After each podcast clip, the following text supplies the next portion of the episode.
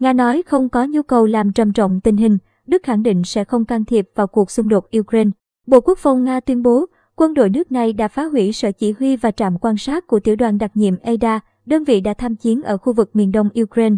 Tổng thống Volodymyr Putin ngày 4 tháng 3 đã kêu gọi các nước láng giềng của Nga không leo thang căng thẳng. Phát biểu trên truyền hình, Tổng thống Putin nêu rõ, Nga không có ý đồ xấu đối với các nước láng giềng. Tôi cũng khuyên họ không nên leo thang tình hình, không áp đặt bất kỳ hạn chế nào. Chúng tôi thực hiện đầy đủ mọi nghĩa vụ của mình và sẽ tiếp tục làm như vậy. Chúng tôi không có nhu cầu làm trầm trọng thêm hoặc xấu đi các mối quan hệ của chúng tôi. Và tất cả các hành động của chúng tôi, nếu phát sinh, đều nhằm đáp trả một số hành động không thân thiện, những hành động chống lại Liên bang Nga. Cùng ngày, Bộ Quốc phòng Nga tuyên bố, quân đội nước này đã phá hủy sở chỉ huy và trạm quan sát của tiểu đoàn đặc nhiệm Ada bằng máy bay không người lái UAV Inokhodets, còn có tên gọi khác là Orion, ở vùng lãnh thổ Donetsk.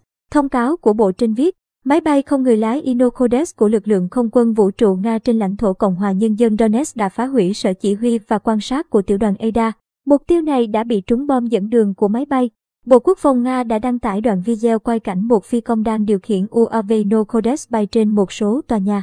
Sau đó là hình ảnh một tên lửa được phóng đi và đánh trúng một trong những tòa nhà, khiến mục tiêu bốc cháy.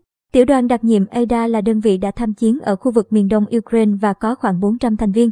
Trong một diễn biến liên quan, ngày 4 tháng 3, Phó Phát ngôn viên Chính phủ Liên bang Đức Wolfgang Buner cho hay, Thủ tướng Olaf Scholz đã điện đàm với Tổng thống Ukraine Volodymyr Zelensky để thảo luận tình hình liên quan đến nhà máy điện hạt nhân Zaporizhia.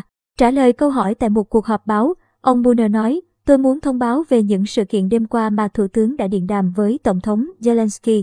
Ông Zelensky đã gọi điện và thông báo cho Thủ tướng về những diễn biến hiện tại của tình hình xung quanh nhà máy điện hạt nhân. Cũng trong buổi họp báo, ông Buner khẳng định, NATO và Đức sẽ không can thiệp vào cuộc xung đột ở Ukraine. Ông Buner nêu rõ, tôi nghĩ đó là những gì mà Thủ tướng Đức đã đề cập trong cuộc phỏng vấn tối qua. NATO và Đức sẽ không can thiệp vào cuộc chiến này. Theo Reuters Sputnik News.